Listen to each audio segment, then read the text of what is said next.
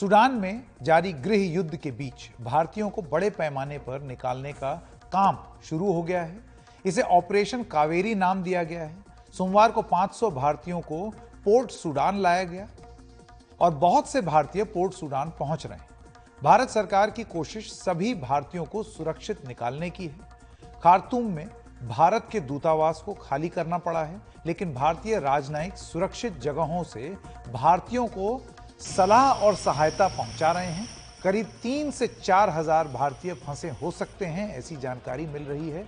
सुरक्षित ठिकानों पर लाए गए भारतीयों को स्वदेश लाने के कई विकल्प रखे गए हैं।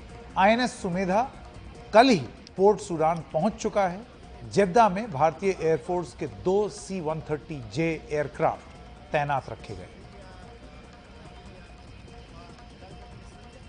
गृह युद्ध के कारण हमारे अनेकों देशवासी फंसे हैं। हमने operation operation Kaveri operation Kaveri का अभियान शुरू किया है और वहाँ से हमारे लोगों को सुरक्षित लाने का काम प्रारंभ हो चुका है।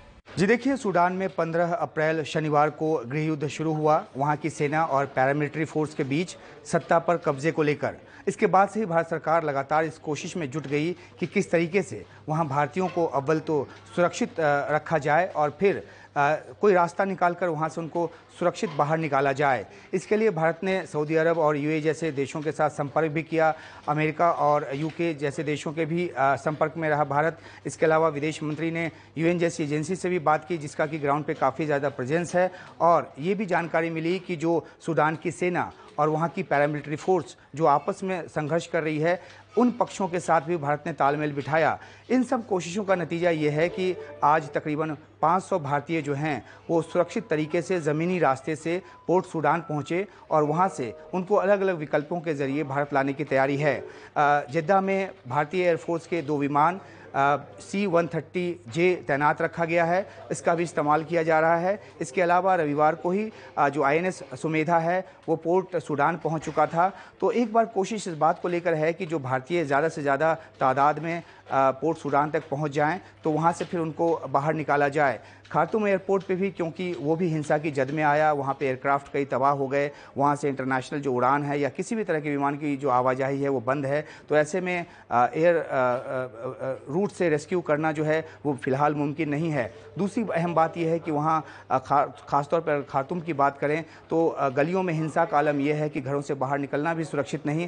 तो जब तक व्यवस्था न हो जाए तमाम भारतीयों को निकालने की सलाह ये दी गई है कि जो भारतीय वहाँ पर हैं, जहाँ हैं, वहीं बने रहें। आलम यह है कि भारत का जो दूतावास है, वो भी हिंसा की चपेट में आया है। भारतीय जो राजनयिक हैं, वो दूतावास खाली कर चुके हैं, लेकिन अलग अलग ठिकानों से, सूडान में ही रहकर ही खारतूम में ही रहकर ही अलग अलग ठिकानों से कोऑर्डिनेट कर रहे हैं और जिन भारतीयों तक अगर खाना नहीं है पीने का पानी नहीं है तो वो सहायता पहुँचा रहे हैं और जैसे ही कोई एक एक ऐसा सुरक्षित रास्ता मिल रहा है जिसके ज़रिए उनको पोर्ट सूडान तक या किसी और सुरक्षित इलाके तक पहुँचाया जा सके तो उस तरह से सलाह और मशवरा जो है वो दिया जा रहा है। तो एक बड़ा ऑपरेशन, जिसको कि ऑपरेशन कावेरी का नाम दिया गया है, वो शुरू हो चुका है। और जैसा कि हमने पहले बताया अपने दर्शकों को कि सऊदी अरब ने जिन बारह देशों के नागरिकों को निकाला था, उसमें तीन भारतीय भी थे। फ्रांस ने भी तकरीबन पाँच सौ लोगों को रेस्क्यू किया, उसमें पाँच भारतीय हैं। तो अलग अलग देशों के साथ समन्वय भी जारी है उसके अलावा भारत की अपनी कोशिश जो है, वो रंग लाती नज़र आ रही है और 500 से ज़्यादा भारतीय जो हैं,